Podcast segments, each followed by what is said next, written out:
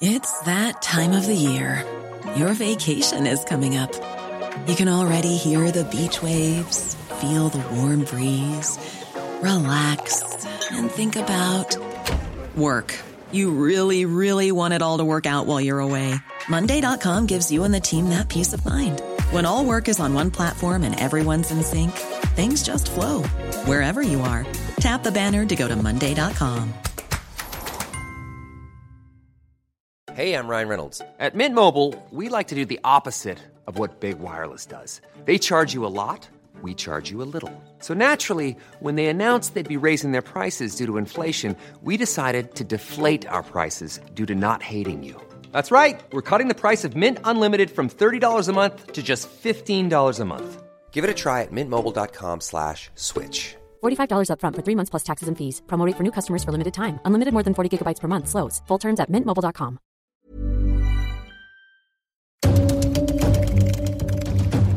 Elecciones 2021. Un podcast de El Universal. Te explicamos todo lo que debes saber acerca de la más grande elección de México.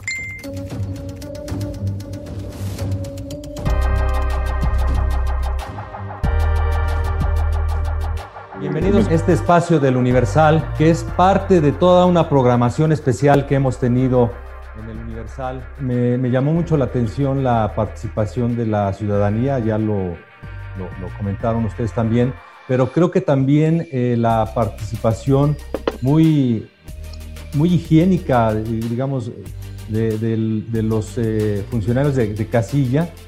Eh, muy disciplinada, eh, muy, muy, de apoyo también a los, a los adultos mayores, eh, con el tema de, las, de los protocolos sanitarios. Y entonces todo esto me lleva a, a, pensar que si el presidente intenta descalificar la, la, elección, no sabemos qué va a decir mañana en la mañana. Eh, si el presidente intenta descalificar la, la, una elección que organizaron los, los ciudadanos, se estaría descalificando a sí mismo. Eh, ¿Cómo la ves, Juan Pablo? Bueno, no creo que, eh, bueno, más le vale. Es una jornada electoral en la que no tuvimos reportes, digamos, eh, importantes de violencia. Hubo un caso por ahí en Metepec, en el Estado de México, entonces no tiene argumentos bajo ninguna circunstancia eh, para, para, desconocer los resultados. Su propio líder partidista, Mario Delgado, pues estaba festinando, según él, sus victorias. Entonces, el presidente no tiene hasta este momento ningún elemento para, para decir eso, y más con una participación eh, de hasta 52%, como anunció Lorenzo Córdoba, lo cual nos habla pues de que la gente, otra vez, eh, en comparación con una elección equivalente, la de 2015, pues subió hasta cinco puntos la participación. Ahora, yo quiero regresar a, los, a, la, a, la, a la elección federal. La elección federal, si vemos 2018, eh, que es la que podemos comparar, eh, la más reciente, pues Morena pierde, eh, tuvo 39% en 2018 para la Cámara de Diputados y ahora tiene máximo 35. Entonces, sí hay una pérdida de por lo menos cuatro puntos porcentuales para Morena. El PAN tenía 18% hace tres años y se quedó con su 18%. El PRI tenía 17% y llegará máximo a 18% el PRD tenía 5 y de acuerdo a lo que dijo Lorenzo Córdoba, eh, cae a 3.5, 3.9. Y aquí viene lo interesante, si tú juntas los votos, digamos, de, de los aliados del presidente López Obrador, pues la mayoría calificada para modificar la constitución ya les será imposible porque van a tener entre 265 votos y 292. O sea, no hay manera de que lleguen a los 336 votos, si bien recuerdo lo que necesitan. No hay manera de que tengan esos votos. Tendrían que negociar claramente con el PRI, con el PAN. No hay forma de que lo recuperen. La oposición tendrá entre 181 y 213 eh, escaños, de acuerdo a lo que proyectó Lorenzo Córdoba, ya incluidos eh, los de mayoría eh, los plurinominales, ¿no? Entonces, ¿qué es lo que podemos concluir hasta ahora, de acuerdo a lo que dice Lorenzo Córdoba? Primero, que Morena sí conserva la mayoría eh, simple, digamos, la mayoría absoluta, pero no por sí solo, necesita de sus aliados, porque eh, Morena nada más tendrá 195 a 203. Entonces sí es un golpe para Morena, definitivamente, porque queda muy lejos, inclusive, de la mayoría eh, absoluta, muy, muy lejos, que serían 251. Eh, Paradójicamente, este, Héctor, parece que esta eh, polarización que ha generado el presidente de la República también aportó en cuanto a las ganas de salir a votar, ¿no crees? Sí, a mí me llama mucho la, atención que estemos ante la elección eh, con mayor participación en un cuarto de siglo eh, de una elección intermedia. Este, creo que en esto tuvo mucho que ver el clima que se fue generando a lo largo de estos tres últimos años, sobre todo desde el inicio de las de las, de las campañas. Eh, el hecho de que, de que el presidente eh, hubiera estado eh, empleando las, las mañaneras como una herramienta para asusar, para perseguir, para denigrar, etcétera, fue creando un clima que para mí es lo más, digamos, es uno de los puntos más significativos de esta, de esta elección. Si yo pienso en lo que estaba pasando hace tres años en la Ciudad de México, cuando López Obrador arrasó y Morena arrasó y se llevaron pues este, toda la ciudad, por, decir eh, algo, eh, pues en el Zócalo había un ambiente de que se estaba viviendo un día histórico, no se podía caminar, había cantos, había mariachis, había gente llorando, había desconocidos abrazándose, había una sensación de que se estaba viviendo un momento épico, algo épico, que se estaba escribiendo una página única de la, de la historia. Eh, me parece que el rasgo más significativo es ver cómo eh, al partido en el poder y al presidente le bastaron tres años para que ese ambiente, para que ese clima, eh, se, para que la euforia y, y, esta sensación de epopeya se borrara, se difuminara, desapareciera y fuera sustituido por otra cosa que tiene que ver con la larga lista de decepciones, que tiene que ver con la larga lista de fracasos, que tiene que ver con la eh, ausencia de resultados, que tiene que ver con el manejo de la pandemia, que tiene que ver con el estallido de la violencia brutal en todo el país, aumentando eh, mes tras mes, que tiene que ver con la, pobreza que crece, el desempleo que crece, que tiene que ver con el abandono de, de los niños con cáncer, con el abandono de las mujeres, que tiene que ver con el abandono de eh, de lo que se consideraba una política de, izquierda en la ciudad. Eh, me estoy refiriendo a la ciudad en este momento porque la ciudad ha sido tradicionalmente desde 1997 el bastión de la izquierda. La ciudad eh, ha apoyado desde los, a lo largo de estos últimos, de este último cuarto de siglo, pues todos los proyectos de, de, izquierda que se, han, que se han presentado y todos los gobiernos, pero también ha castigado.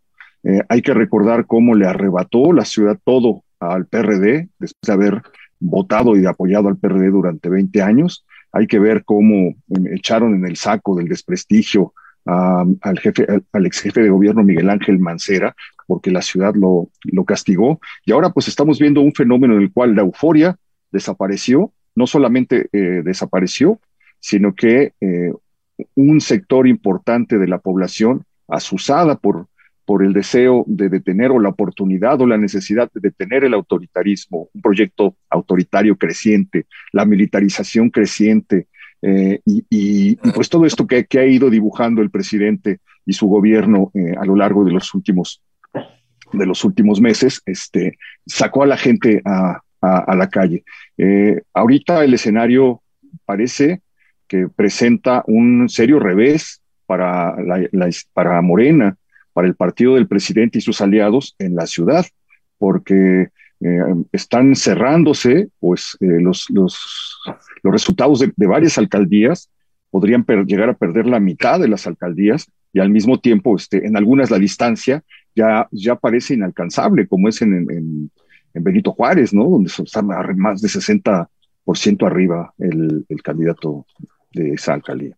Ahora, digo, no le fue tan mal en la, en, la, en la, conformación o en la futura conformación de la Cámara de Diputados.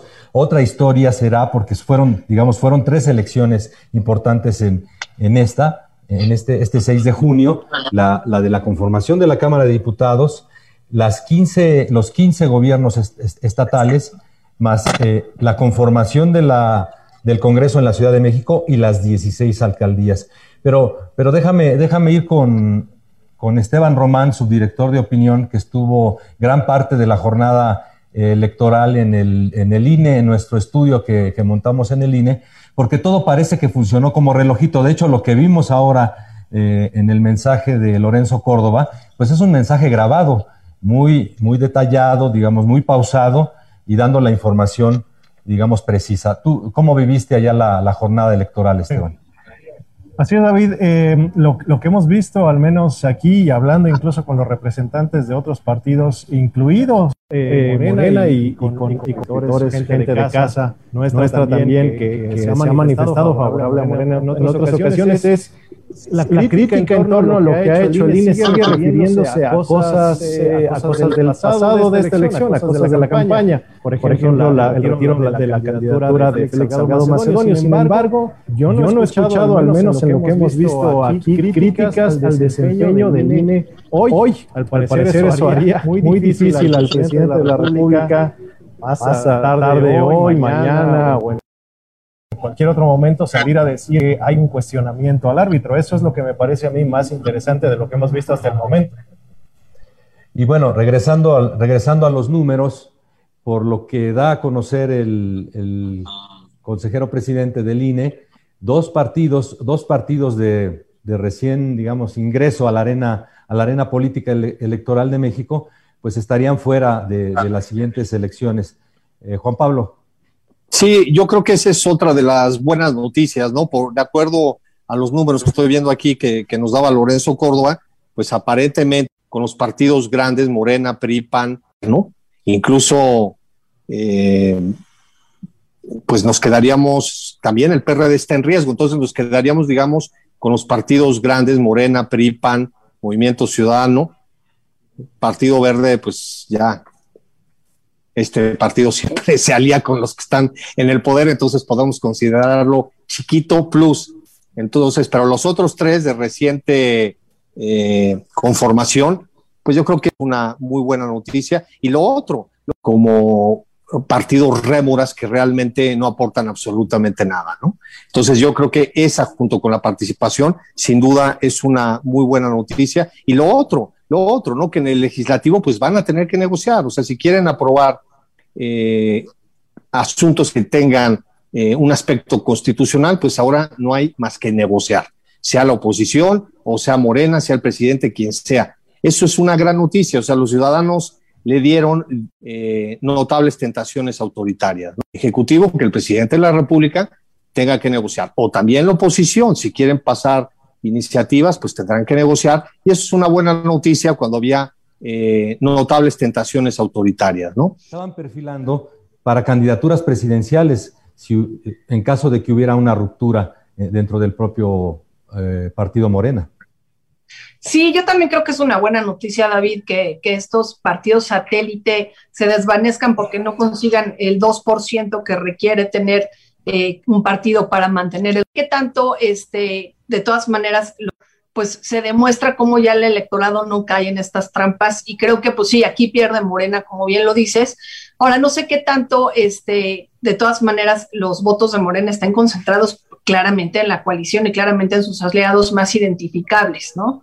Eh, creo que el, el, Partido Encuentro Social, a mí sí, yo sí lamento muchísimo que mantenga el registro, creo que es uno de los partidos que, que ya lo había perdido, que de repente resurgió con León, que se pega a cualquiera que parezca ser morena. Me impresiona mucho el 5.5 del verde, mm. eh, creo que el verde siempre sabe mantenerse como este camaleón que se pega a cualquiera que parezca ser el ganador y bueno, pues sigue, sigue dando, sigue sumándole al ganador. Entonces creo que el, ganar, ganar se ve claro tanto para el partido como para aquellos que decidan aliarse con él. Lamento mucho que el electorado siga dejando, dejándose caer eh, en la trampa del Partido Verde que no tiene una propuesta, triunfo de que arrasó como se podría esperar.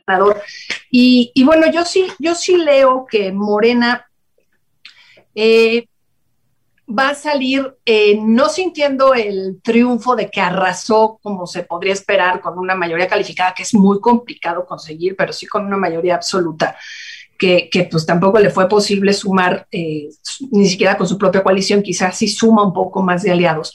Pero tampoco creo que sea una derrota ni sea la forma en la que la ciudadanía consiguió demostrar que quiere estar los resultados de las elecciones nivel muy similar la fotografía a la que vi en el 2018. Y creo que lo que nos va a dar también un poco el pulso son cómo se, cómo, cómo se muestra los resultados de las elecciones a nivel estatal con las gobernaturas, David, porque ahí teníamos, eh, en realidad, las, las 15 gobernaturas estaban ocupadas, menos una de ellas, por partidos de la oposición, justamente por quienes integran la Alianza Va por México. Entonces, eh, creo que ahí también hay un, pues una manera de evaluar a esos, me atrevería a decir que esta elección fue, fue un Morena puede ganar terreno a nivel local y también es una manera de evaluar qué tanto ha sido un fracaso para Morena. Yo de ninguna manera me atrevería a decir que esta elección fue, fue un fracaso o fue un triunfo rotundo de la alianza. Creo que incluso la alianza no logra demostrar que ganó más votos aliándose que yendo por separado, ¿no? Sí, por los porcentajes. Los porcentajes, como decía Juan Pablo, son eh, casi una copia de los porcentajes que se dieron en el, en el 2018 de México. Eh, alcaldías. Preguntarle a Héctor, preguntarle a Héctor, ¿qué interpretación le das a los resultados preliminares que se están viendo en la, en la Ciudad de México? Eh, alcaldías muy importantes, por ejemplo, la de Miguel Hidalgo, que va adelante la, la, la alianza opositora, eh, bueno, Benito Juárez es, eh, es, una zona muy, es, un, es una alcaldía, fue una delegación también muy panista, pero ¿qué, sí. le das ahí? ¿Qué es lo que nos dice? Pero nos está diciendo algo, algo. Yo sí noto el, que, eh, un, un, dato, Maite, en el hecho de que haya aumentado o haya crecido la participación ciudadana. Me, me dice algo. Este, ya, ya veremos qué es lo que nos dice, pero nos está diciendo algo. Algo llevó a la gente en esta ocasión a salir en mayor número, a, votar y a expresar eh, eh, cualquier cosa. Esta participación de algo nos, está hablando. En el, en el, caso de la Ciudad de México, eh, es también muy impresionante porque si uno veía todas las, todo el territorio de la, Ciudad de México en 2018, después de las elecciones de 2018, por ahí lo publicó un medio, estaba todo completamente pintado del mismo color, que era el color de morena todas las, todo eh, el territorio del Distrito Federal.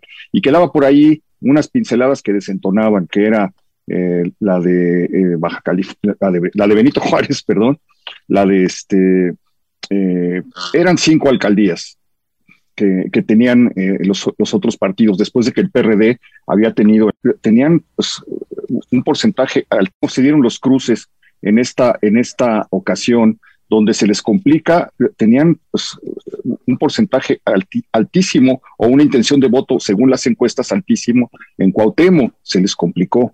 Tenían intención de voto en Miguel Hidalgo, se les complicó y, según el último conteo que vi, van abajo. Tenían, eh, se les complicó Álvaro Obregón, se les complicó Coyoacán, que Coyoacán ha sido eh, hacia el otro lado. No tienen Coajimalpa, una alcaldía natural para para, para Morena, este, se, inclina por, hacia, el otro, hacia el otro lado. No tienen Coajimalpa, este, eh, me falta por ahí Magdalena Contreras, estaba complicado, ya, ya, ya para Morena. Entonces, creo que vamos a ver una nueva conformación de la, de la geografía política de la, de la ciudad. Eh, a partir de la, de la próxima, de la próxima semana se va a empezar, se van a empezar a mover ya eh, otras cosas. Ahí?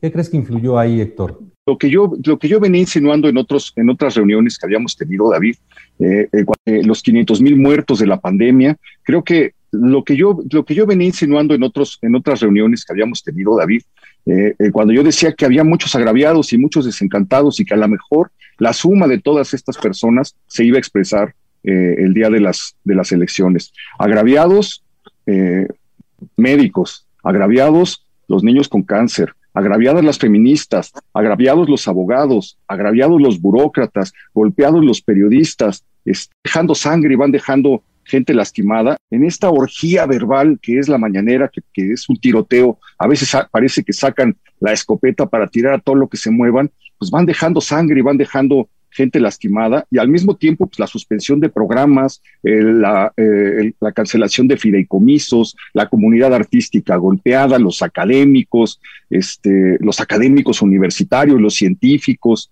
Entonces creo que se fueron sumando eh, cosas que tenían un eco en la ciudad. Y creo también que el mismo presidente, ya lo habíamos comentado, lo había también que el hecho de tener la opinión publicada ya estaba repercutiendo en la, en la clase media de la, de la ciudad.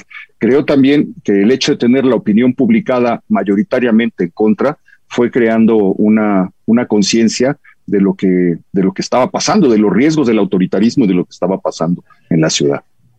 Pero, pero no, Esteban, este, para, ir contigo, Esteban, pero no fue una debacle, no fue una debacle eh, como quizá algunos pensaron. Perder la mitad de la ciudad, ¿no? De 40 a 42% encuestas y concentradoras de encuestas eh, estuvieron marcando en las últimas semanas.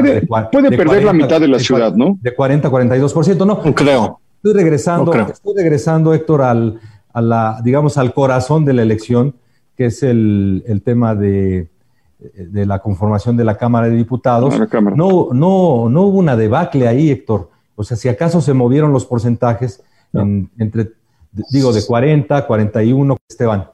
Ah, creo que hay un factor que... No, no hay esa, esa debacle que muchos eh, analistas, eh, articulistas eh, pronosticaban. ¿O tú cómo la ves, Esteban? Ah, creo que hay un factor que podríamos considerar y, y en eso puede tener sentido eh, lo, que dices, Maite, y por qué a pesar de eso,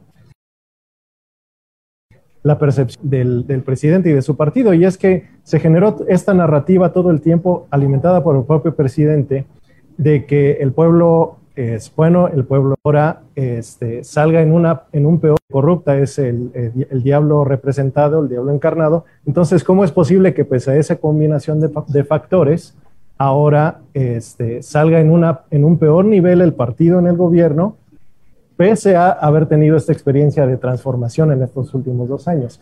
Me parece que lo que podría estar generando esta percepción de vaso medio lleno por parte de la oposición, pese a que cualquier momento histórico anterior, si Fox, Calderón, Peña Nieto hubieran tenido estos resultados, se hubiera visto como un enorme triunfo. A ver, yo, nada más tenían que haber arrasado con la oposición. A ver, yo, nada, más, déjame señalar ahí dos cosas. Primero, cuando, eh, cuando escuchamos el país y los agravios que describe Héctor de Mauleón, que coincido fundamentalmente con ellos, uno hubiera pensado que el castigo para Moreno también le iban a quitar la mayoría absoluta. O sea, yo sí en algún momento pensé que le iban a quitar no solo la mayoría calificada para modificar la constitución, sino que también le iban a quitar la mayoría absoluta que no se la quitan eh, todos ellos aliados. Por el otro lado, entonces me parece que ahí la oposición no logró lo que se había planteado, que era quitarle todas las mayorías a Morena. Pero por el otro lado, el partido más castigado, sin duda porcentualmente de, 3, de 4 a 7, 7.5, entender, o lo deberían de entender, el presidente y Mario Delgado. El, partido más beneficiado es eh, Movimiento Ciudadano, que pasó de 4 a 7, 7.5. Pero por el otro lado, el presidente también tiene que entender que no hubo una gran mayoría que saliera a defender su proyecto.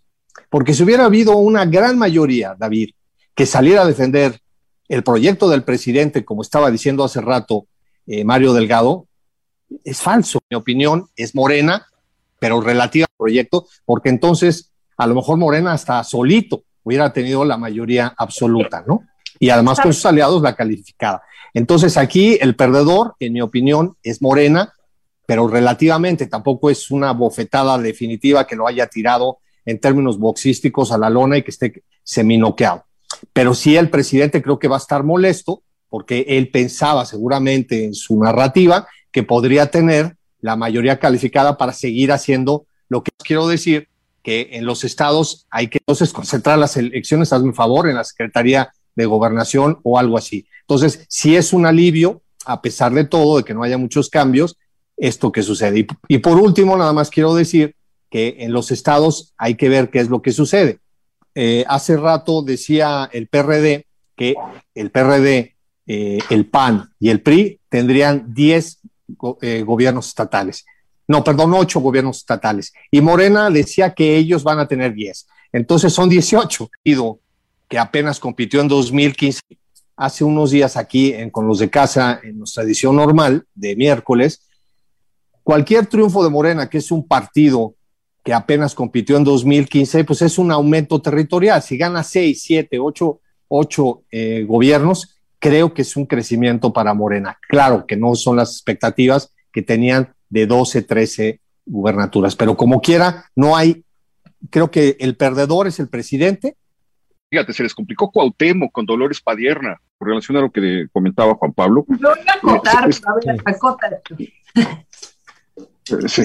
Este, eh, eh, se les complicó, fíjate, se les complicó Cuauhtémoc con Dolores Padierna, se les, se les cerró y eh, en un punto Padierna va abajo, se les cerró Álvaro Obregón, se les, se les cerró Azcapotzalco, ya tenían perdida Benito, Benito Juárez, se les cerró Coyoacán, se les cerró, bueno, Coajimalpa, perdí, se les cerró, no, no perdieron. Digo, siete. Bueno, bueno pero vamos a ver los resultados finales, porque eso todavía no acaba. Sí, no, no, no. Hay que, no, hay claro, que ver los claro. resultados.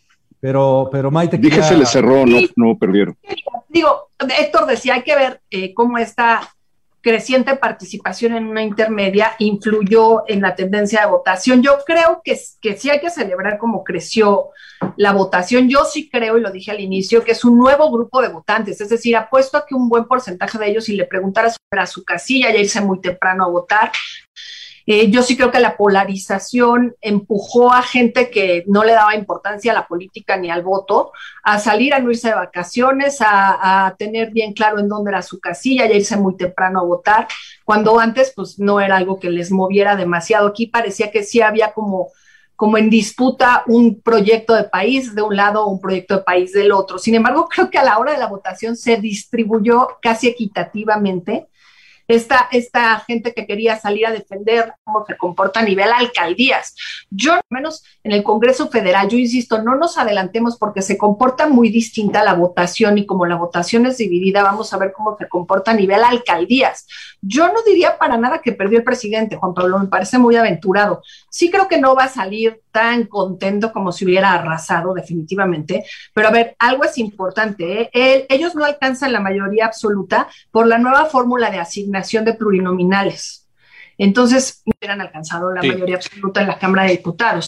Pero no es fácil de comparar con la elección del 18, porque había una forma diferente de, de obsequiarles plurinominales. Si fuera igual, probablemente hubieran alcanzado la Sí. mayoría absoluta en la Cámara de Diputados. Y lo que sí creo que es importante también mencionar es La mayoría que- calificada, la hubieran alcanzado, la mayoría no, la calificada. es muy complicada. La- No, la- con, la- con el anterior eh, Ah, porcentaje, bueno, con la anterior asignación. Hubieran alcanzado la- calificada. La hubieran alcanzado.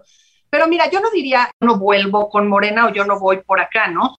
Sus propios estándares. No es un alumno reprobado por la ciudadanía, porque también era un momento para que pues algunos de sus votantes dijeran yo no vuelvo con Morena o yo no voy por acá, ¿no? Creo que es un alumno promedio que más o menos mantuvo lo que, lo que había alcanzado y sí creo que no está siendo castigado como imaginamos que iba, que, que iba a ser por lo menos a nivel federal. Vamos a ver qué pasa a nivel local. Yo ahora me puedo ir adelantando. Sí pronostico que a nivel local puede tener mejores venía previamente, quizá, bueno, conforme vayamos avanzando, podemos ver si, si al partido Encuentro Solidario, antes Partido Encuentro Social, lo consideramos como lo fue todos estos tres años, un aliado de Morena o no, de considerarlo qué tantos puntos les da y qué tantos diputados gana, sobre todo porque fue solo, cuando van solo ganan más diputados plurinominales que cuando van en alianza.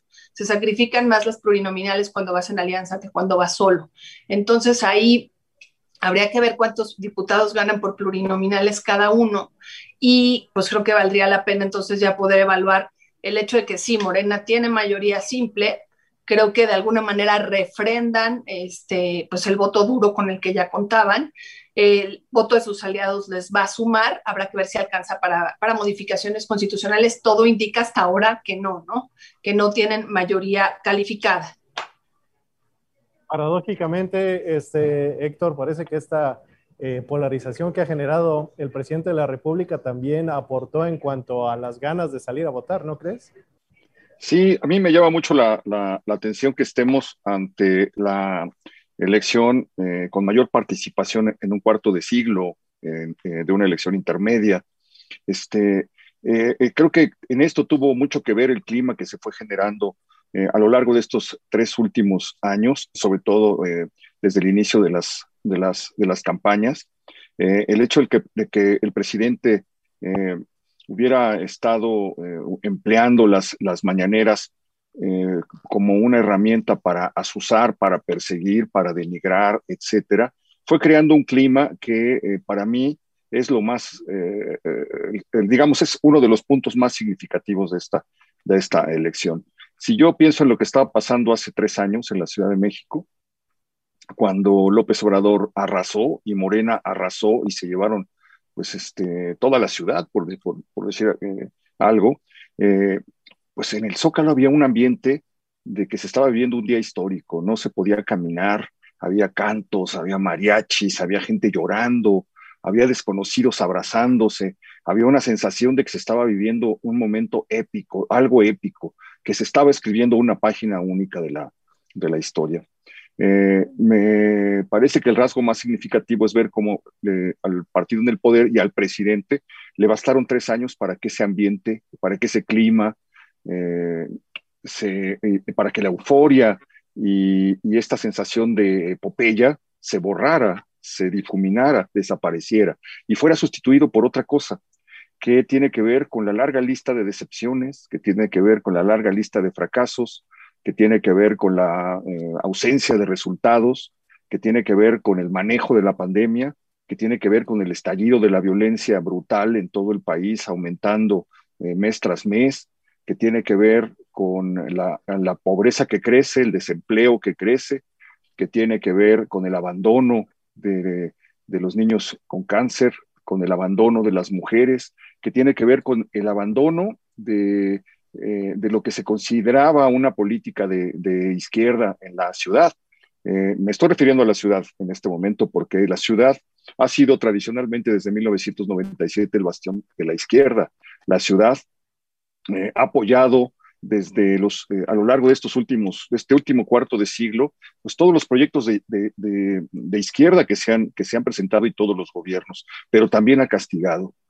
hay que recordar cómo le arrebató la ciudad todo al PRD después de haber votado y apoyado al PRD durante 20 años. Hay que ver cómo em, echaron en el saco del desprestigio al, jefe, al, ex jefe de gobierno Miguel Ángel Mancera, porque la ciudad lo, lo castigó. Y ahora pues estamos viendo un fenómeno en el cual la euforia desapareció, no solamente eh, desapareció, sino que eh, un sector importante de la población, asusada por por el deseo de detener o la oportunidad o la necesidad de detener el autoritarismo, un proyecto autoritario creciente, la militarización creciente, eh, y, pues todo esto que, ha ido dibujando el presidente y su gobierno eh, a lo largo de los últimos, de los últimos meses, este, sacó a la gente a, la calle. Eh, ahorita el escenario parece que presenta un serio revés para, para Morena, para el partido del presidente y sus aliados en la ciudad, porque eh, están cerrándose, pues eh, los, los, resultados de, varias alcaldías podrían llegar a perder la mitad de las alcaldías y al mismo tiempo, este, en algunas la distancia ya, ya parece inalcanzable, como es en, en, en Benito Juárez, ¿no? Donde está más de 60% arriba el, el candidato de esa alcaldía. David, ya, ya, ya, estamos contigo de nuevo. ¿Me escuchan? ¿Me escuchan? Sí. Ah. Perfecto. Decía yo que me, llamó mucho la atención la participación de la ciudadanía, ya lo, lo, comentaron ustedes también, pero creo que también eh, la participación muy, muy higiénica, digamos, de, los eh, funcionarios de, casilla, eh, muy disciplinada, muy, muy, de apoyo también a los, a los adultos mayores, con el tema de, las, de los protocolos sanitarios. Y entonces, todo esto me lleva a, a, pensar que si el presidente intenta descalificar la, la, elección, no sabemos qué va a decir mañana en la mañana, eh, si el presidente intenta descalificar la, una elección que organizaron los, los ciudadanos, se estaría descalificando a sí mismo. Eh, ¿Cómo la ves, Juan Pablo? Bueno, no creo que, eh, bueno, más le vale. Es una jornada electoral en la que no tuvimos reportes, digamos, importantes de violencia. Hubo un caso por ahí en Metepec, en el Estado de México, entonces no tiene argumentos bajo ninguna circunstancia para, para, desconocer los resultados. Su propio líder partidista, Mario Delgado, pues estaba festinando, según él, sus victorias. Entonces, el presidente no tiene hasta este momento ningún elemento para, para decir eso, y más con una participación eh, de hasta 52%, como anunció Lorenzo Córdoba, lo cual nos habla pues de que la gente, otra vez, eh, en comparación con una elección equivalente, la de 2015, pues subió hasta cinco puntos la participación. Ahora, yo quiero regresar a, los, a, la, a, la, elección federal. En la elección federal, si vemos 2018, eh, que es la que podemos comparar, eh, la más reciente, pues Morena pierde, tuvo 39% en 2018 para la Cámara de Diputados y ahora tiene máximo 35. Entonces, sí hay una pérdida de por lo menos cuatro puntos porcentuales para Morena.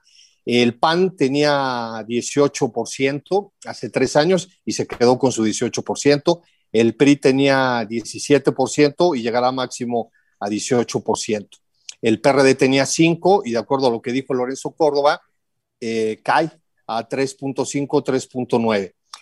Y aquí viene lo interesante, si tú juntas los votos, digamos, de, de los aliados del presidente López Obrador, pues la mayoría calificada para modificar la constitución ya les será imposible porque van a tener entre 265 votos y 292. O sea, no hay manera de que lleguen a los 336 votos, si bien recuerdo lo que necesitan. No hay manera de que tengan esos votos. Tendrían que negociar claramente con el PRI, con el PAN. No hay forma de que lo recuperen. La oposición tendrá entre 181 y 213 eh, escaños, de acuerdo a lo que proyectó Lorenzo Córdoba, ya incluidos eh, los de mayoría eh, los plurinominales, ¿no? Entonces, ¿qué es lo que podemos concluir hasta ahora, de acuerdo a lo que dice Lorenzo Córdoba? Primero, que Morena sí conserva la mayoría simple, digamos, la mayoría absoluta, pero no por sí solo, necesita de sus aliados, porque eh, Morena nada más tendrá 195 a 203. Entonces sí es un golpe para Morena, definitivamente, porque queda muy lejos, inclusive, de la mayoría eh, absoluta, muy, muy lejos, que serían 251. Eh, y en segundo lugar, pues se puede ir olvidando el presidente de su mayoría calificada para modificar la constitución. Por tanto, pues a partir de ahora el presidente más le vale, creo yo, que empiece a tratar de ser un personaje que pueda negociar, porque si no es un personaje que pueda negociar, le va a ser muy difícil poder sacar lo que tenga de proyecto para estos tres años. Por eso decía yo, Maite, que, hay un cambio, hay un cambio y, no sabemos cómo va a responder el, presidente de la República, porque en efecto los números que estamos viendo ahora, que son preliminares, que son los que dio Lorenzo Córdoba, pues nos llevan a eso, que pierde la mayoría, eh, digamos, calificada, que junto con sus aliados lo llevó en este, en, este digamos, en este primer trienio de la legislatura hacer modificaciones constitucionales. Ahora ya no, no las podrá hacer. Es lo que yo quiero, es lo que yo quiero señalar. Nunca tuvo mayoría calificada. Estos tres años, Morena nunca tuvo mayoría calificada. Creo que eso es por lo primero que tenemos que empezar. Y logró muchísimas reformas constitucionales. Yo creo que el escenario no es muy distinto del de 2018. Se movió unos puntos más, unos puntos menos, pero con los aliados que tiene, sí tiene mayoría, mayoría simple. Y creo que además pues puede, er, ha negociado, decía Juan Pablo, ojalá sea un presidente que sepa negociar. Si él no negocia, tiene muy buenos negociadores dentro de los, del legislativo. Eh, en el Senado no junta la mayoría calificada, ahí le podrían parar algunas de las, este, de las reformas constitucionales, pero nunca se las pararon. Eh, pararon algunas eh, leyes pequeñas, Movimiento Ciudadano votó en contra de la extensión del periodo de Saldívar en la Suprema Corte de Justicia de la Nación, pero las constitucionales pasaron sin resistencia con los aliados de Morena que conocemos. Aquí está el pez suelto, les decía yo hace un rato, ahora habrá que contarlo como un aliado de Morena. Habrá, que ver cómo funcionan estos partidos pequeños si alguno se queda con el registro. Y sí creo que, bueno, su capacidad de negociación es en donde vamos a ver los cambios que puedan darse constitucionalmente o no, pero me temo que los votantes, yo sí lo tengo que decir, yo no estoy tan optimista como Héctor, yo me temo que los votantes no vamos a ver necesariamente reflejados los contrapesos a partir de los números que nos está dando el conteo rápido. Creo que vamos a estar mucho más a la expectativa de las negociaciones que se hagan en la Cámara y de cómo le funcionan a Morena estas negociaciones, porque no cambió mucho el escenario. Tenemos la falsa película de que Morena lo tenía todo y por eso arrasó con todo. No, Morena no lo tenía todo. Lo que logró Morena lo logró por una muy buena negociación que ya tenía muy pactada con los aliados, pero que, que pactó bien para tener justamente los votos que requería para tener pues mayoría calificada cuando se requería una modificación constitucional, David. Sí, o sea, nada más quiero apuntar ahí, Maite, que Morena y sus aliados sí. sí. tenían más de 368 votos, porque lo estoy contando ahorita, sus aliados. Entre ellos sí tenían la mayoría calificada. Ahora ya no. Sí, sí, yo decía Morena y sus aliados Exactamente. Hicieron, hicieron, hicieron modificaciones constitucionales sin tomar en Así cuenta a, a, la, a, la, a, la, oposición. Entonces me parece que sí cambia un poco el escenario en, en, el sentido de que tendrán que negociar, como dices tú, Maite, tendrán que negociar con, con los partidos de oposición. Pero, y, y, es una pregunta, Héctor, ¿imaginas, Héctor, eh, que el presidente ahora sí reciba a los partidos de oposición, dialogue con ellos, o vamos a seguir viendo la misma película que en estos, que en estos primeros dos años y medio para no... Eh, Mira, este, lo que creo que ya eso vamos a ver de, de, de inmediato es que este argumento de la mayoría arra, arra, arrasadora, de, de eh, la legitimidad única de eh, los 30 millones de votos que le restregaron en la cara a toda la gente durante durante los primeros años, eh, los primeros meses y, y, el primer par de años del, del gobierno, hasta, antes de que llegara la pandemia y empezara a desbaratar eh, todo. Bueno, se empezó a desbaratar desde antes. ¿no? Este, creo que eso ya no, ya no va a tener ninguna, ninguna validez. Creo que esto, eh, eh, aquí sí el golpe es seco, el, el, golpe es muy severo. Este, lo, que, lo, que se está, lo que se está viendo hasta este momento en las, en las urnas es eh, una mala calificación a un mal gobierno, porque hemos estado viendo un, presidente muy popular, las encuestas decían que el presidente era completamente fuerte, pero también estaban anunciando lo que la gente estaba pensando del gobierno del presidente, un gobierno donde todo lo administrativo se había desmantelado, eh, un, gobierno al que la austeridad había ido acorralando a, hasta la precariedad, eh, etcétera. Y entonces este, creo que que, y, también esto es como una especie de plebiscito, ¿sabes? Porque esto, esto se puede leer como, como ya una, una expresión de lo que la gente está pensando de López Obrador, de la 4T. Pero, Héctor, de, pero no le fue tan mal, no, no, le fue tan mal al presidente y a... No, no le fue tan mal, pero no, no le fue como, como se esperaba en, en noviembre, en diciembre, cuando uh -huh. todo parecía que iba a ser apabullante. Este, no le fue tan mal, en, en algunos casos hasta va a avanzar, pero este, ya no está esa percepción de triunfo arrollador, eso ya desapareció. Yo creo que eso va, lo, lo tendría que obligar a, a, buscar otros métodos de gestión ah, política. Ahora, digo, no le fue tan mal en la, en, la, en la conformación o en la futura conformación de la Cámara de Diputados. Otra historia será, porque fueron, digamos, fueron tres elecciones importantes en, en esta, en este, este 6 de junio, la, la de la conformación de la Cámara de Diputados, las 15, los 15 gobiernos est estatales, más eh, la conformación de la, del Congreso en la Ciudad de México y las 16 alcaldías. Pero, pero déjame, déjame ir con, con Esteban Román, subdirector de opinión, que estuvo gran parte de la jornada electoral en el, en el INE, en nuestro estudio que, que montamos en el INE, porque todo parece que funcionó como relojito. De hecho, lo que vimos ahora eh, en el mensaje de Lorenzo Córdoba, pues es un mensaje grabado muy, muy detallado, digamos, muy pausado y dando la información, digamos, precisa. ¿Tú cómo viviste allá la, la jornada electoral, Esteban? Sí. Así es, David. Eh, lo, lo, que hemos visto, al menos aquí, hablando incluso con los representantes de otros partidos, incluidos eh, Morena y, y, con, y gente de casa nuestra también, que, que, se ha manifestado favorable a Morena en otras ocasiones, es la crítica en torno a lo que ha hecho el INE sigue refiriéndose a cosas, eh, a cosas del pasado de esta elección, a cosas de la campaña. Por ejemplo, el retiro de la candidatura de Félix Salgado Macedonio. Sin embargo, yo no he escuchado, al menos en lo que hemos visto aquí, críticas al desempeño del INE hoy. Al parecer eso haría muy difícil al presidente de la República más tarde hoy, mañana o en cualquier otro momento salir a decir que hay un cuestionamiento al árbitro. Eso es lo que me parece a mí más interesante de lo que hemos visto hasta el momento. Y bueno, regresando, regresando a los números, por lo que da a conocer el, el consejero presidente del INE, dos partidos, dos partidos de, recién, digamos, ingreso a la arena, a la arena política electoral de México, pues estarían fuera de las siguientes elecciones. Eh, Juan Pablo.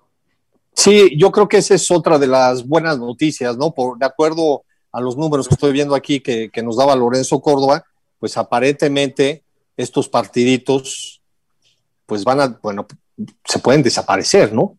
Incluso, eh, pues nos quedaríamos, también el PRD está en riesgo, entonces nos quedaríamos, digamos, con los partidos grandes, Morena, PRI, PAN, Movimiento Ciudadano, Partido Verde, pues ya este partido siempre se alía con los que están en el poder, entonces podemos considerarlo chiquito plus.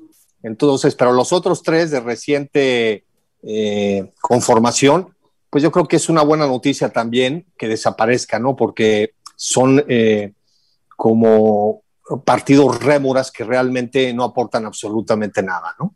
Entonces yo creo que esa junto con la participación sin duda es una muy buena noticia y lo otro, lo otro, ¿no? Que en el legislativo pues van a tener que negociar, o sea, si quieren aprobar eh, asuntos que tengan eh, un aspecto constitucional, pues ahora no hay más que negociar, sea la oposición o sea Morena, sea el presidente, quien sea. Eso es una gran noticia, o sea, los ciudadanos le dieron un equilibrio al poder legislativo y eso hará que el poder ejecutivo, que el presidente de la República tenga que negociar. O también la oposición, si quieren pasar iniciativas, pues tendrán que negociar. Y eso es una buena noticia cuando había eh, notables tentaciones autoritarias, ¿no? Por ejemplo, creo que es una buena noticia en general, pues para esos intentos de arremeter contra los organismos autónomos como el INE, precisamente. Maite, y creo que no es una buena noticia tampoco para Morena y su, digamos, sus partidos satélites, porque estos partidos pequeños que nacieron, eh, eh, digamos, en esta reciente época, pues se hablaba mucho de que también iban a acompañar el proyecto del, presidente López Obrador. Y que además no solamente, perdón, no solamente eso, sino que se estaban perfilando para candidaturas presidenciales si, en caso de que hubiera una ruptura eh, dentro del propio partido Morena. Sí, yo también creo que es una buena noticia, David, que, estos partidos satélite se desvanezcan porque no consigan el 2% que requiere tener eh, un partido para mantener el registro. Eh, creo que en la medida en que estos, este tipo de iniciativas se vaya diluyendo, pues se demuestra cómo ya el electorado no cae en estas trampas y creo que pues sí, aquí pierde Morena, como bien lo dices. Ahora, no sé qué tanto, este, de todas maneras, los votos de Morena están concentrados claramente en la coalición y claramente en sus aliados más identificables, ¿no?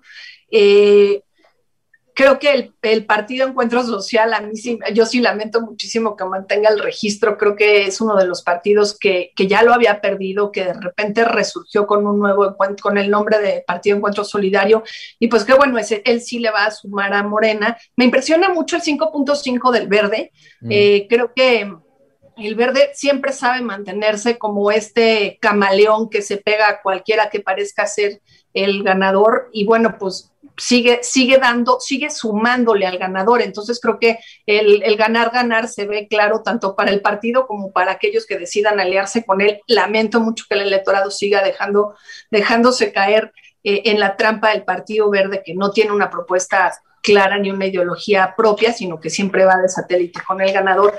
Y, bueno, yo sí, yo sí leo que Morena eh, va a salir eh, no sintiendo el triunfo de que arrasó como se podría esperar con una mayoría calificada, que es muy complicado conseguir, pero sí con una mayoría absoluta. Que, que, pues tampoco le fue posible sumar, eh, ni siquiera con su propia coalición, quizás sí suma un poco más de aliados.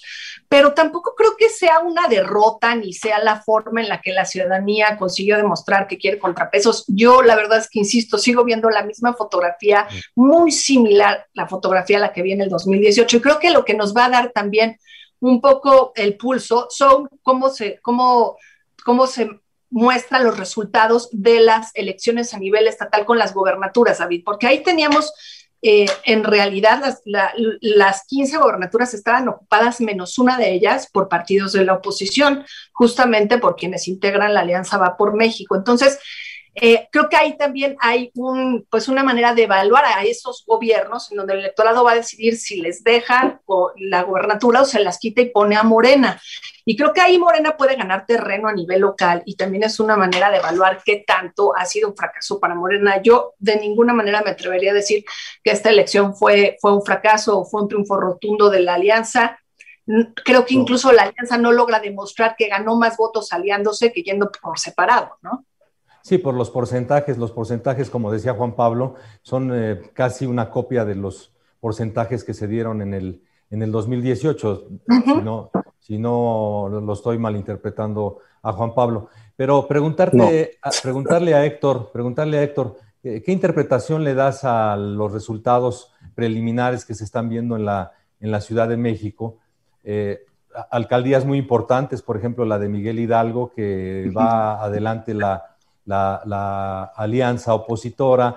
Eh, bueno, Benito Juárez es, eh, es, una zona muy, es, un, es una alcaldía, fue una delegación también muy panista, pero ¿qué, sí. le das ahí, Héctor? Quisiera señalar que, este, que yo sí noto el, que, eh, un, un, dato, Maite, en el hecho de que haya aumentado o haya crecido la participación ciudadana. Me, me dice algo. Este, ya, veremos qué es lo que nos dice, pero nos está diciendo algo, algo llevó a la gente en esta ocasión a salir en mayor número, a, votar y a expresar eh, eh, cualquier cosa. Esta participación de algo nos, está hablando. En el, caso de la Ciudad de México, eh, eh es también muy impresionante porque si uno veía el mapa de la, de, la, de la, Ciudad de México en 2018, después de las elecciones de 2018, por ahí lo publicó un, medio, estaba todo completamente pintado del mismo color, que era el color de morena, todas las, todo eh, el territorio del Distrito Federal. Y quedaba por ahí unas pinceladas que desentonaban, que era eh, la de eh, Baja California, la de, la de, Benito Juárez, perdón, la de este, eran cinco alcaldías, que, que tenían los, los, otros partidos, después de que el PRD había tenido en la de 2012 14, ¿no? Este, se había llevado 14. Entonces, si uno ve ese mapa y ve cómo se dieron los cruces en esta, en esta ocasión, donde se les complica, tenían pues, un porcentaje altísimo o una intención de voto, según las encuestas, altísimo en Cuauhtémoc, se les complicó. Tenían intención de voto en Miguel Hidalgo, se les complicó y, y según el último conteo que vi, van abajo. Tenían, eh, se les complicó Álvaro Obregón, se les complicó Coyoacán, que Coyoacán ha sido eh, un, territorio de, eh, tradicional, digamos, de la, de la izquierda y hubiera sido un, un, una alcaldía natural para, para, para Morena, este, se, se, inclina por, hacia, el otro, hacia el otro lado. No tienen Coajimalpa, este, eh, me falta por ahí Magdalena Contreras, estaba complicado, ya, ya, ya para Morena. Entonces, creo que vamos a ver una nueva conformación de la, de la geografía política de la, de la ciudad. Eh, a partir de la, de, la próxima, de la próxima semana se, va a empezar, se van a empezar a mover ya eh, otras cosas. Ahí? ¿Qué crees que influyó ahí, Héctor? Yo creo que influyó el, el mal gobierno, creo que influyó la, la pandemia, eh, los 500 mil muertos de la pandemia. Creo que lo que yo, lo que yo venía insinuando en, otros, en otras reuniones que habíamos tenido, David, eh, eh, cuando yo decía que había muchos agraviados y muchos desencantados y que a lo mejor la suma de todas estas personas se iba a expresar eh, el día de las, de las elecciones. Agraviados médicos, agraviados los niños con cáncer, agraviadas las feministas, agraviados los abogados, agraviados los burócratas, golpeados los periodistas, este, en fin, era, era en, esta, en, este, en esta orgía verbal que es la mañanera, que, es un tiroteo, a veces parece que sacan la escopeta para tirar a todo lo que se muevan, pues van dejando sangre y van dejando gente lastimada y al mismo tiempo pues, la suspensión de programas, la, la, cancelación de fideicomisos, la comunidad artística golpeada, los académicos, este, los académicos universitarios, los científicos. Entonces creo que se fueron sumando eh, cosas que tenían un eco en la ciudad. Y creo también que el mismo presidente, ya lo habíamos comentado, lo había, se había dado cuenta, ya lo había anunciado, porque culpó a los medios de estar haciendo una campaña en su contra y que esa campaña estaba repercutiendo en la, en la clase media de la, de la ciudad. Creo también que el hecho de tener la opinión publicada mayoritariamente en contra fue creando una, una conciencia de lo que de lo que estaba pasando, de los riesgos del autoritarismo y de lo que estaba pasando en la ciudad. Pero, pero no, Esteban, este, para, ir contigo, Esteban, pero no fue una debacle, no fue una debacle eh, como quizá algunos pensaron, eh, pero tampoco fue ese porcentaje de, que algunas encuestas y concentradoras de encuestas eh, estuvieron marcando en las últimas semanas. Puede, perder la mitad de la ciudad, ¿no? De 40 a 42%, no. creo. Estoy regresando, estoy regresando, Héctor, al, a la, digamos, al corazón de la elección, que es el, tema de, de, la conformación de la Cámara de Diputados. Ah, no, no, no hubo una debacle ahí, Héctor. O sea, si acaso se movieron los porcentajes entre, digo, de 40, 41, 42, a, ahora a 35. Entonces me parece que, que no, no, no, hay esa, esa, debacle que muchos eh, analistas, eh, articulistas eh, pronosticaban. ¿O tú cómo la ves, Esteban? Ah, creo que hay un factor que podríamos considerar y, en eso puede tener sentido eh, lo, que dices, Maite, y por qué a pesar de eso, la percepción del, presidente y de su partido, y es que se generó esta narrativa todo el tiempo alimentada por el propio presidente de que el pueblo es bueno, el pueblo es sabio y la oposición es eh, terriblemente corrupta, es el, diablo representado, el diablo encarnado. Entonces, ¿cómo es posible que pese a esa combinación de, factores, ahora este, salga en, una, en un peor nivel el partido en el gobierno, pese a haber tenido esta experiencia de transformación en estos últimos dos años? Me parece que lo que podría estar generando esta percepción de vaso medio lleno por parte de la oposición Pese a que cualquier momento histórico anterior, si Fox, Calderón, Peña Nieto hubieran tenido estos resultados, se hubiera visto como un enorme triunfo. La razón por la que no fue así en esta ocasión es porque la narrativa del presidente era que si la lógica imperaba, tenían que haber arrasado con la oposición.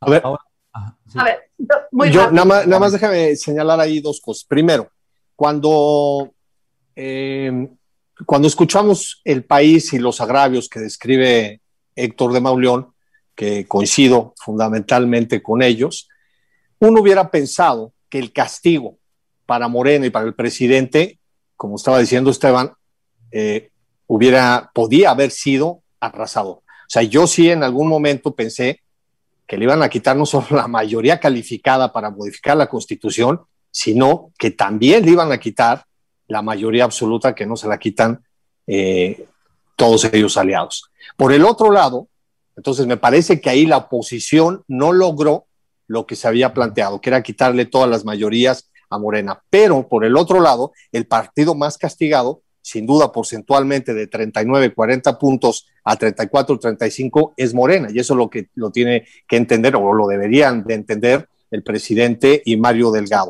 El, el partido más beneficiado es eh, Movimiento Ciudadano que pasó de 4 a 7, 7.5. Pero por el otro lado, el presidente también tiene que entender que no hubo una gran mayoría que saliera a defender su proyecto.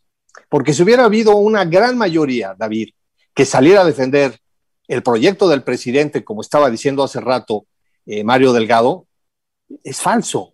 No hubo ninguna gran mayoría que saliera a, defender al presidente y su proyecto, porque entonces a lo mejor Morena hasta solito hubiera tenido la mayoría absoluta, ¿no? Y además con sus aliados la calificada. Entonces aquí el perdedor, en mi opinión, es Morena, pero relativamente tampoco es una bofetada definitiva que lo haya tirado en términos boxísticos a la lona y que esté seminoqueado. Pero sí el presidente creo que va a estar molesto porque él pensaba seguramente en su narrativa que podría tener la mayoría calificada para seguir haciendo lo que quisiera. Por ejemplo, disolver al, INE y entonces concentrar las elecciones, hazme un favor, en la Secretaría de Gobernación o algo así. Entonces, si es un alivio, a pesar de todo, de que no haya muchos cambios, esto que sucede. Y, por último, nada más quiero decir que en los estados hay que ver qué es lo que sucede. Eh, hace rato decía el PRD que el PRD, eh, el PAN y el PRI tendrían 10 eh, gobiernos estatales. No, perdón, 8 gobiernos estatales. Y Morena decía que ellos van a tener 10. Entonces son 18, pero nada más hubo elecciones en 15. Hay que ver qué es lo que sucede, pero como nos decía Valeria Moy, hace unos días aquí con los de casa en nuestra edición normal de miércoles, cualquier triunfo de Morena, que es un partido que apenas compitió en 2015, pues es un aumento territorial. Si gana 6, 7, 8, 8 gobiernos, creo que es un crecimiento para Morena. Claro que no son las expectativas que tenían de 12, 13 gubernaturas, pero como quiera, no hay, creo que el perdedor es el presidente pero no hay grandes, grandes, grandes perdedores ni grandes ganadores. Así es. Solo, solo acotar una cosa con relación a lo que comentaba Juan Pablo. Yo voy a acotar, Sí. Este, eh, eh, se les complicó, fíjate, se les complicó Cuauhtémoc con Dolores Padierna, se les, se les cerró y eh, en un punto Padierna va abajo, se les cerró Álvaro Obregón, se les, se les cerró Azcapotzalco, ya tenían perdida Benito, Benito Juárez, se les cerró Coyoacán, se les cerró, bueno, Coajimalpa eh, perdido. Y este eh, eh, Magdalena Contreras. Entonces aquí estoy contando siete. Bueno, pero vamos a ver los resultados finales, porque eso todavía no acaba. no, no, no. Hay que, ver los resultados. Pero, pero Maite. Dije se les cerró, no, no perdieron. Digo, Héctor decía, hay que ver cómo está creciente participación en una intermedia influyó en la tendencia de votación. Yo creo que, que sí hay que celebrar cómo creció la votación. Yo sí creo, y lo dije al inicio, que es un nuevo grupo de votantes. Es decir, apuesto a que un buen porcentaje de ellos, si le preguntaras, oye, ¿tú habías votado en el 2018? Te dirá que no, y en una intermedia mucho menos. Eh, yo sí creo que la polarización empujó a gente que no le daba importancia a la política ni al voto a salir a no irse de vacaciones, a, tener bien claro en dónde era su casilla y a irse muy temprano a votar, cuando antes pues no era algo que les moviera demasiado. Aquí parecía que sí había como como en disputa un proyecto de país de un lado o un proyecto de país del otro. Sin embargo, creo que a la hora de la votación se distribuyó casi equitativamente esta, esta gente que quería salir a defender a la cuarta transformación o quien quería debilitarla. Entonces, pues el, cambio no es muy radical, ¿no? Cuando vemos los resultados, por lo menos en el Congreso Federal, yo insisto, no nos adelantemos porque se comporta muy distinta la votación y como la votación es dividida, vamos a ver cómo se comporta a nivel alcaldías. Yo no diría para nada que perdió el presidente, Juan Pablo, me parece muy aventurado. Sí creo que no va a salir tan contento como si hubiera arrasado definitivamente, pero a ver, algo es importante, ¿eh? ellos no alcanzan la mayoría absoluta por la nueva fórmula de asignación de plurinominales. Entonces, no es que hayan perdido, es que hay una nueva asignación de plurinominales, lo cual estoy de acuerdo en que se haya, se haya realizado, pero no es fácil de comparar con la elección del 18, porque había una forma diferente de, obsequiarles plurinominales. Si fuera igual, probablemente hubieran alcanzado la mayoría absoluta en la Cámara de Diputados. Y lo que sí creo que es importante también mencionar es... La mayoría calificada, lo hubieran alcanzado, la mayoría la calificada. Es muy complicada no, con, el anterior eh, porcentaje. Ah, bueno, con la anterior asignación. Hubieran alcanzado la, calificada. La hubieran alcanzado. Pero mira, yo no diría el presidente perdió, yo diría, pues no es el alumno más sobresaliente, claramente, incluso creo que sus propios estándares, no es un alumno reprobado por la ciudadanía, porque también en un momento para que pues algunos de sus votantes dijeran yo no vuelvo con Morena o yo no voy por acá, ¿no? Creo que es un alumno promedio que más o menos mantuvo lo que, lo que había alcanzado y sí creo que no está siendo castigado como imaginamos que iba, que, que iba a ser por lo menos a nivel federal. Vamos a ver qué pasa a nivel local. Yo ahora me puedo ir adelantando, sí pronostico que a nivel local puede tener mejores resultados que a nivel federal. Yo quisiera regresar al tema de la, de la, oposición, porque entonces parecería, con estos resultados que son un espejo de la elección anterior, me refiero a los partidos de la alianza PRI, PAN, PRD, pues los perdedores son ellos, porque ni presentaron un proyecto de nación, ni, ni hicieron una, una, campaña de contraste y me parece que nadaron de, muertito. Y el resultado de sus porcentajes, pues me parece que, que es el, el, fiel reflejo de, de partidos que, que, ya no están, digamos, entusiasmando a, los, ciudadanos, traen, un, digamos, traen un, lastre pesado que además el presidente se encargó de recordárselos todos los días, de, esto de que son corruptos, de que quieren regresar a sus privilegios, de que le quieren quitar los programas sociales a, su gobierno. Entonces yo quisiera plantear, eh, me parece que el, perdedor en este caso es, la oposición, que no permitió que floreciera su... yo, yo creo, David, que todo lo que hemos estado diciendo habla exactamente de lo contrario. Una oposición que no existía, que estaba aplastada eh, eh, y que nos hicieron creer que no estaba en ningún lado, pues ahí apareció. Pero, pero apareció por qué, Héctor? Pero está igual no, que me parece que apareció no, no apareció por, sus, propuestas, apareció porque, porque puede ser el voto de castigo, ya, ya lo sabremos, pero esa, esa oposición anulada, esa oposición que no existía, esa oposición que, que no reaccionó, que no reaccionó en estos tres años o que no pudo este, eh, poder establecer un mecanismo de comunicación con los votantes, de repente ahí está. Y ahí está precisamente de alguna manera entorpeciendo el, proyecto, el devenir de la 4T. No me parece que sea una derrota. Pero me parece que también puede ser el reflejo de un voto de castigo. O sea, la gente votó por ellos, no por sus propuestas, ni por ser una oposición, digamos. Lo, lo que cuentan son los votos y el número de votos, y ahí están los votos. A ver, si, si, me, permiten terciar ahí con datos, eh, digamos que PRI PAN y PRD tenían 139 votos en la actual legislatura, si conté bien ahorita rápido. Y ahora pueden tener, eh, David, 181 o hasta 213. Entonces, efectivamente, no tienen la mayoría. En ese sentido, puede ser un fracaso para la oposición, porque su objetivo, y lo dijeron 18 veces, es quitarle la mayoría, la mayoría absoluta, no la calificada, porque es imposible pero querían ellos la mayoría. No van a llegar, la oposición no va a llegar a la mayoría absoluta, queda máximo 203, es decir, queda lejos. Pero si hay un crecimiento, sin duda, de 213 contra 139 o 181 contra 139. Entonces, no lograron su objetivo principal, como tampoco el presidente logró su objetivo principal, que era conservar la mayoría eh, calificada para modificar la constitución. Entonces, y en porcentajes, pues definitivamente 18 el PAN en 2018 y se queda con 18, 17 el PRI y se queda con 17 y el PRD 5 tenía y cae a 3. Entonces quedan, igual. Yo no veo dónde gana la oposición en comparación a cuando dice el sector estaba apagada, inexistente, dormida. Sí, claro que sí, no, desde luego. Pero, pero aquí, fíjate, más bien el, el, rollo ese de que el que empata pierde es el que iba ganando. El no, que, a ver, a ver. que empata pierde es, es, el, es el presidente de su partido.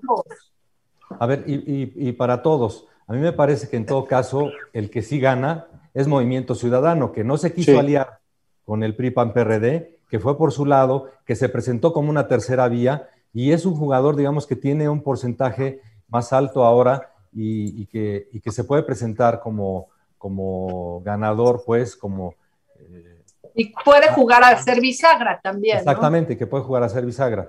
Eh, sí, pero fíjate que Movimiento Ciudadano eh, sí gana en porcentaje, de acuerdo a lo que dijo Lorenzo Córdoba, pasa de 4.6, de 4.6% a 7.75. Sin embargo, el número de diputados, ahorita tiene Movimiento Ciudadano 25 y Lorenzo Córdoba le da máximo de 27. O sea, sí gana, pero también es relativo. El verde? el verde es el que más gana, ¿eh? Es deprimente. Mira, el, el verde sí pasa de. Sí, sí, el, el verde tenía, eh, tenía, ahorita te voy a decir cuánto tenía, el verde tenía 11 diputados y ahora va a pasar a 40, 48 diputados. Ahí como la Ahí. que además mucho se ha hablado, incluso hasta en términos despectivos, que, que el Partido Verde es, es, ha sido desde hace 20 años la, pues la meretriz de la, de la, de la contienda político-electoral. No, no, no lo, lo, he visto en muchas columnas. ¿no? Sí. No, yo estoy totalmente de acuerdo contigo, David. No, no, no, no lo digo yo, pero ustedes qué, qué, yo creo que sí. A ver, hay que, hay que recordarle, hay que recordarle a la gente. aquí el estudio. Sí, salió con Fox, salió con el PAN, luego salió con el PRI y ahora salía con Morena. Obviamente, pues esa es la palabra. Yo una vez hice una columna y se escandalizaron y me dijeron de todo porque les puse perdón, ¿no? Pero les puse así, justamente lo que acabas de decir, esa ah, gran prostituta, el Partido Verde. Entonces, la verdad, pero daba los datos, ¿no? Cómo, se, cómo lo que iban era por el dinero y por eso salían, porque si iban solos en una elección, desaparecían. Eh, cuando nosotros hemos medido el, Partido Verde en encuestas, en procesos electorales, no en este, sino en general en, en, procesos electorales desde hace años, hay una constante interesante, que es que lo principal que la gente conoce del Partido Verde es su logo y es lo que parece evidente que es un partido ecologista. Entonces, creo que la razón, Maite, quizá por la que eh, mucha gente vota a pesar de todo esto, es que este conocimiento del comportamiento político del Partido Verde realmente es algo que permea entre los conocedores de la política y la gente a la hora de que va a votar, pues ve un logo con un tucán y, de pronto es algo que, le atrae, ¿no? Como sucede en todas las democracias. En todas las democracias hay partidos verdes que tienen un mínimo que rara vez baja, ¿no? Quizá eso es lo que, una parte de la explicación de la sobrevivencia eh, de este partido. Y bueno, también, vemos esa alianza que, dice Esteban, eh, ahora pues en, un estado como San Luis Potosí, donde eh, prácticamente en los últimos días de la campaña, pues liderazgos como el presidente, como el, presidente de la mesa directiva del, Senado, por si es que es de Morena, pues, eh, y el propio líder del partido, Mario Delgado, pues este, expresaron su deseo de, que la gente votara por, por el candidato del, Partido Verde en San Luis Potosí como, una, eh, como un estado más que podría tener este, este, este, partido ahora, Maite. Sí, yo creo que es, es, lo que te decía, en los estados podemos ir viendo cómo se comporta de diferente manera la distribución de los votos. San Luis Potosí me parece uno de los ejemplos, pero ahorita estaba revisando también Guerrero viene cerrado, o sea, Em, siempre estuvimos hablando de cómo pues, eh, la idea de que la hija de Salgado Macedonio sustituyera su candidatura podía quizá mermar el apoyo que tendría Morena en el Estado y no, ahorita pues sigue ahí muy peleado entre, entre el PRI, ¿no? Entre Moreno y entre esta chica hija de, de Salgado Macedonio. Creo que ahí es donde podemos empezar a ver que quizá Morena, y no, en algunas entidades daba, daba completamente por, por ganadas la, elección a nivel gobernatura y no va a suceder, ¿no? O le va a suceder con más, con, cierta dificultad, ¿no? Se cierran ahí, David. Entonces, eh, por lo que otra cosa. No, no, este, eh, eh, otra cosa que sí es muy notable de esta, de esta, de este proceso es lo que el INE demuestra, ¿no? la pulcritud con la que, con la que se efectuó la jornada, este, la calidad de, los funcionarios de casilla, que, yo por todo lo que vi, lo que estuve viendo y leyendo, este, de verdad el esfuerzo de, los, de la gente, de los ciudadanos fue, fue eh, eh, espléndido. Yo creo que ahí sí podemos hablar de algo que se ganó, porque se ganó la, la convicción o la, noción de lo, que es, de lo que es la democracia y de lo que es precisamente lo que tenemos que cuidar en los momentos en que mayor riesgo eh, está. Ahorita que, viene la embestida desde el gobierno, desde el poder, para, para, pedir que las elecciones vuelvan a ser organizadas por gobernación, este, creo que lo que ha pasado en esta, en esta jornada es ejemplar y debería ser magnificado, ¿no?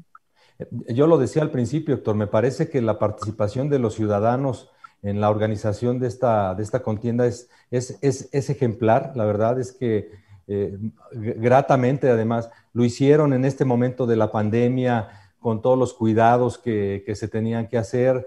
Eh, me gustó mucho esta, esta forma de, los eh, funcionarios, muy jóvenes, por cierto, algunos, de darle el paso primero a los, a los adultos mayores cuando había filas de, más de dos cuadras en, en algunas colonias bueno, a mí me tocó votar en Benito Juárez y, me parece que eso es totalmente ejemplar y eso no se lo va a quitar ningún presidente a los ciudadanos, o sea, no se lo, no se puede, no se lo pueden arrebatar ahora, me parece. E, e, esta participación ciudadana en este momento me parece que es, es lo más destacado en, la, jornada electoral. De hecho, es nuestra foto principal de mañana en nuestra edición impresa, porque me parece que hay que, hay que rendirles un tributo a los, a los ciudadanos en medio de esta contienda electoral tan, tan polarizada, tan llena de violencia y tan llena de, ocurrencias y calificativos. No, no, sé cómo la vean ustedes, me gustaría. Sí, sí, ya, además este, tuvimos ese ejemplar, yo, yo lo vi también cantidad de, adultos mayores. Estamos todavía en pandemia, o sea, la gente estaba votando con cubrebocas y veías ahí ancianos que pues, la mayoría eh, habrán recibido seguramente sus vacunas, pero ancianos muy motivados, haciendo cola, eh, un ratito los dejaban pasar, votando muchísimos jóvenes. Luego veías en los restaurantes, eh, yo pasé precisamente también por Benito Juárez y la Cuauhtémoc, y a la gente en los restaurantes enseñando fotos, subiendo sus dedos eh, entintados a las redes sociales. Creo que fue una gran fiesta cívica que suba la, participación a 52% contra 47% en la elección previa equivalente. Es, es, una gran fiesta y esto nos demuestra que la gente que tiene muy buena aprobación el INE sigue confiando en el INE. ¿Por qué? Pues porque somos nosotros los que hacemos las elecciones. Somos nosotros los que nos levantamos en la mañana a, abrir las casillas. Somos nosotros los ciudadanos los que votamos, digo, los que contamos los votos, los que cerramos las urnas y los que ponemos eh, el acta. Entonces, me parece una gran noticia que haya salido muchísima gente, independientemente de los resultados, se sintió como, como fiesta, a pesar de, esto, ¿no? De que todo el mundo con, el gel, con la, con, la mascarilla, haciendo cola porque tardaba mucho la gente en entrar. Yo creo que esa es la, la mejor noticia eh, para nuestra democracia y por supuesto para los organismos autónomos, en este caso para el INE, ¿no? Varias elecciones van a acabar en el tribunal, hay que ver cómo se comporta ya, pero bueno, esa es otra historia. Me gustaría escucharte, Esteban, también a ti, Maite, sobre, sobre este tema del, de la organización de los funcionarios de casilla. ¿Quién quiere primero? Creo que Esteban. No se yo, yo reitero lo que comentaba hace rato de eh, la, impresión que me dio a la hora de platicar con personajes eh, cercanos a, la, 4T, y es el hecho de que no van a encontrar en, lo que ocurrió hoy ningún motivo para pedir la desaparición del INE. Digo, si acaso ya veremos la reacción, todo dependerá mucho de, de lo que estamos discutiendo aquí, quizá cambiará con la reacción del presidente López Obrador mañana. Em, pero la impresión que me da es que se acabaron los argumentos que se tenían hasta este momento para decir que era un, árbitro parcial, que era alguien, eh, que era una entidad que, que, no funcionaba y por fin se puso el foco a la hora de ver esta participación en lo que siempre ha sido cierto, que es justamente debido a la enorme participación de la gente, cómo funcionara de casilla. Son los, los, ciudadanos quienes guardan las boletas, el presidente de casilla guarda las boletas en su casa, lleva y pone las mamparas, lleva él junto con los representantes de, las casillas las boletas una vez bien resguardadas a los puntos de, recopilación de las, de, las urnas.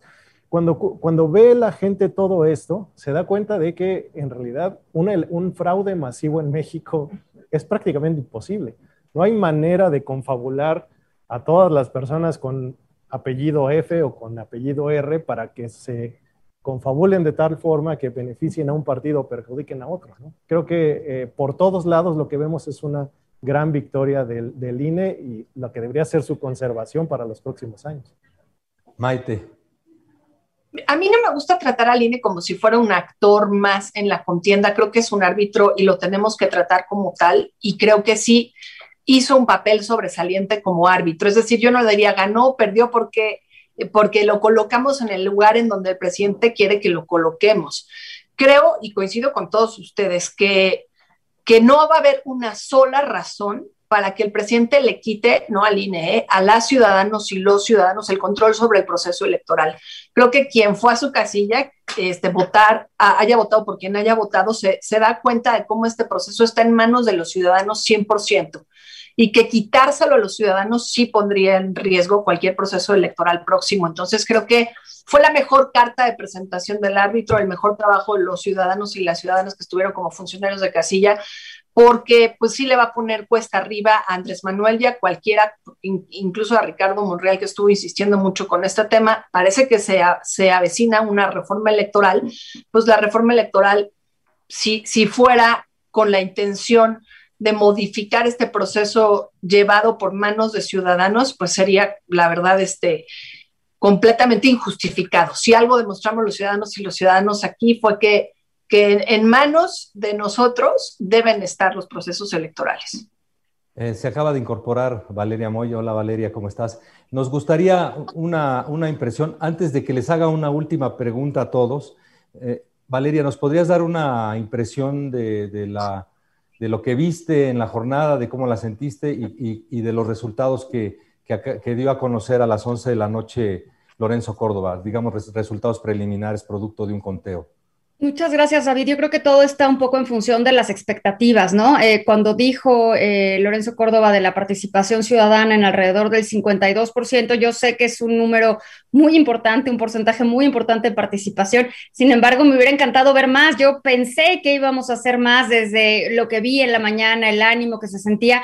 Pero bueno, un 52% me parece que es importante. Otra cosa que me parece importante, que seguramente ya mis compañeros han mencionado, es como Morena pierde, la, pierde algunos escaños o perderá algunos escaños en la Cámara de Diputados, pero pues no deja de sorprender para mal, desafortunadamente, el rol del Partido Verde, ¿no? Este rol del Partido Verde que ha ido pegándose al partido en el poder, ¿no? Esa ha sido su, su estrategia, su agenda ha sido, se pega al partido que esté gobernando y me parece que se está volviendo ya en una rémora muy cara para el país. Bueno, y para, para, cerrar, me gustaría, es una provocación, me gustaría que me contestara cada uno de ustedes. ¿Qué le dirían al, al presidente si fueran su, su coordinador de, de, asesores para que mañana reaccionara respecto de estos resultados, respecto de la jornada misma? ¿Qué, qué le dirían al presidente? Oye, presidente, tienes que decir esto, eh, ten cuidado, este, la participación de los ciudadanos fue ejemplar, como ya lo dijimos aquí, el árbitro actuó de manera de, de manera correcta, de, de, eh, limpia, digamos. Eh, ¿Quién quiere comenzar? Eh, con esto cerraríamos. Venga, Valeria.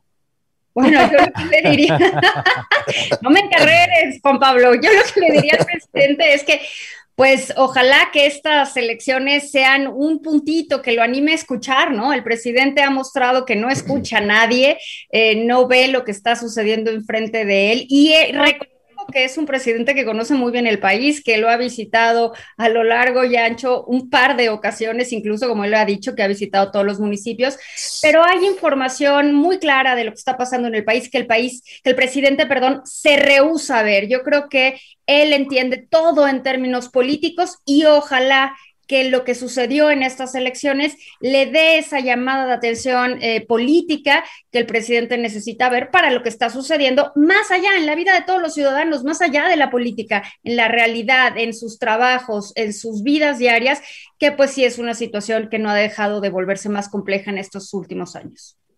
A ver, Héctor, te vi así con ganas de, de, no, no. de, ser, de ser el asesor de... No, no, yo, yo, yo le diría que, que la gente le está que la gente le está diciendo algo, debería escuchar lo que la gente eh, le está diciendo, lo que la gente dijo hoy. Eh, lamentablemente, creo que va a salir en una actitud beligerante mañana. Pues eh, creo que perdería más, como, como dije al principio en el curso del, del programa, me parece que se descalificaría a sí mismo si descalifica a toda la organización de los, de los ciudadanos que de manera ejemplar este, participaron en esta elección. Maite, ¿tú qué le dirías?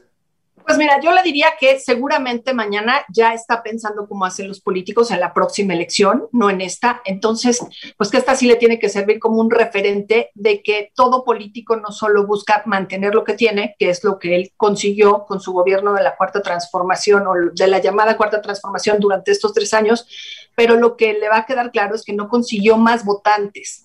Es decir, su gobierno no contagió de entusiasmo por Morena a otros nuevos votantes que desearan eh, otorgarle su voto.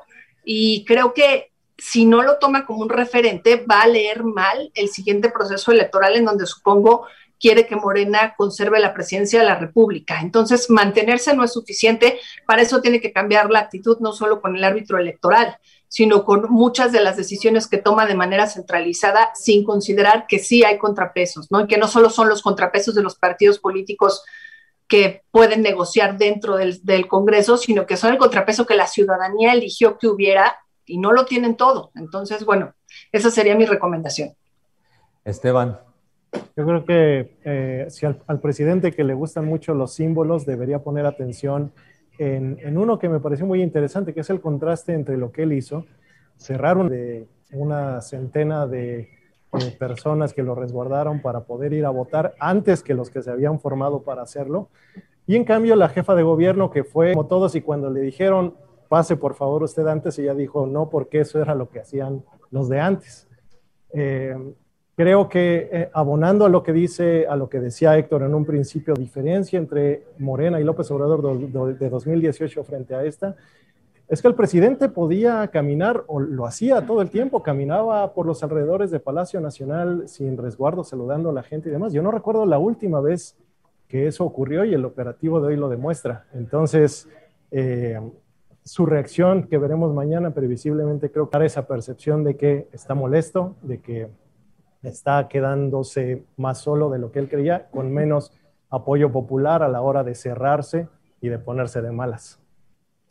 Juan Pablo, para... para Mira, este, yo lo diría en dos vertientes. El presidente, el presidente tiene, si yo fuera su asesor, que no lo voy a hacer jamás, ni lo sería, le diría, pues sal a decir que, tú ganaste, porque finalmente tu partido tiene 34, 35%, de acuerdo a lo que dijo Lorenzo Córdoba, y es el doble de lo que tiene el PRI o el PAN, que es, que es 18. Entonces tú sal a decir que tu partido sigue siendo mayoritario. Es decir, tienes que construir una narrativa, ¿no? No quiere decir que necesariamente sea verdad.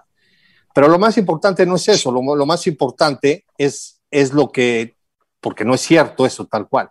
Entonces, lo más importante es que el presidente escuche lo que le está diciendo los ciudadanos, lo que le dijeron los ciudadanos. Y los ciudadanos le dijeron, tú no vas a tener mayoría calificada, ¿sí? Tú no vas a modificar la constitución, ni tú ni tus aliados. Eso es lo que le dijo la gente.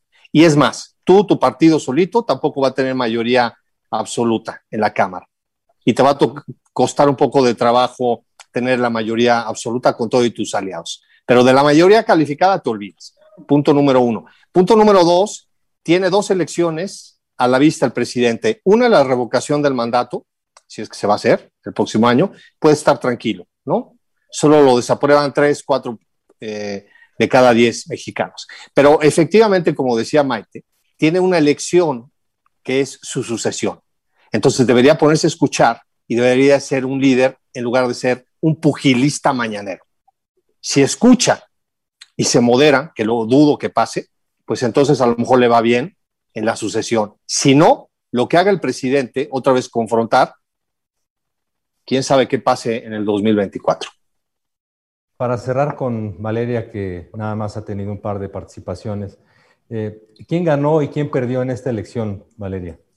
Bueno, voy a cerrar con una muy bonita frase. Ganamos los ciudadanos que participamos, que fuimos todos a votar, que, que organizaron, organizamos unas elecciones gigantes. Yo creo que eso no hay que desdeñarlo. Sí creo que es muy importante porque esa participación ciudadana y ese INE ciudadano que tenemos hoy no olvidemos, esto va a seguir estando en riesgo y más si el presidente se ve en cualquier momento amenazado, si bajó su número de diputados o el, número de diputados de su partido, si no puede llevar a cabo las reformas constitucionales que él quisiera llevar, el presidente va a estar enojado y va a seguir buscando a quien atacar y el INE va a ser una de sus, uno de los golpeados en este sentido. Y, de verdad sé que suena un poco cursi y no lo es. Creo que sí es eh, lo que aprendemos de esto es tenemos que cuidar al INE, tenemos que cuidar al INE que nos ha costado muchísimo trabajo forjar y creo que es una de estas cosas que si no cuidamos todos los días, esto se va a ir deteriorando. Entonces,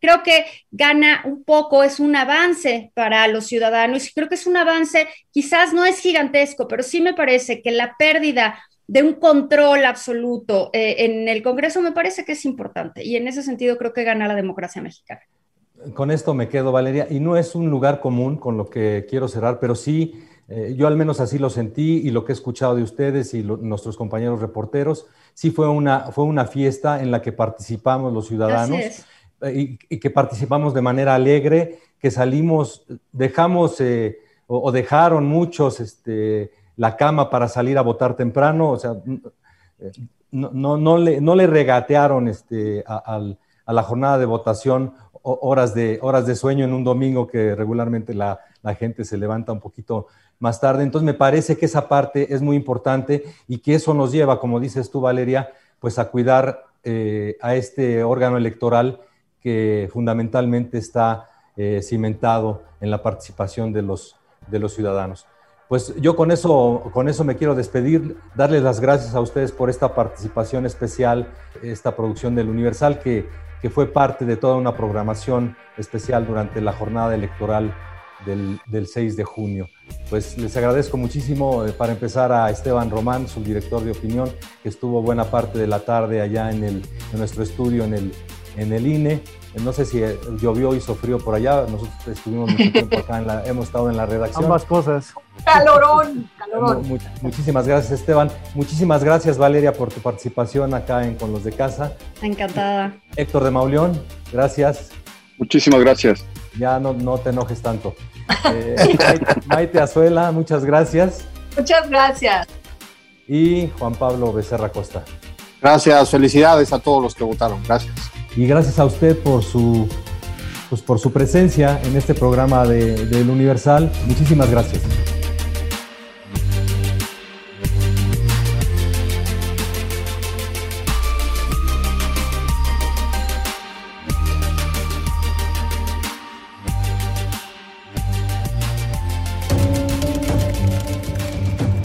Elecciones 2021, un podcast de El Universal. Te explicamos todo lo que debes saber acerca de la más grande elección de México.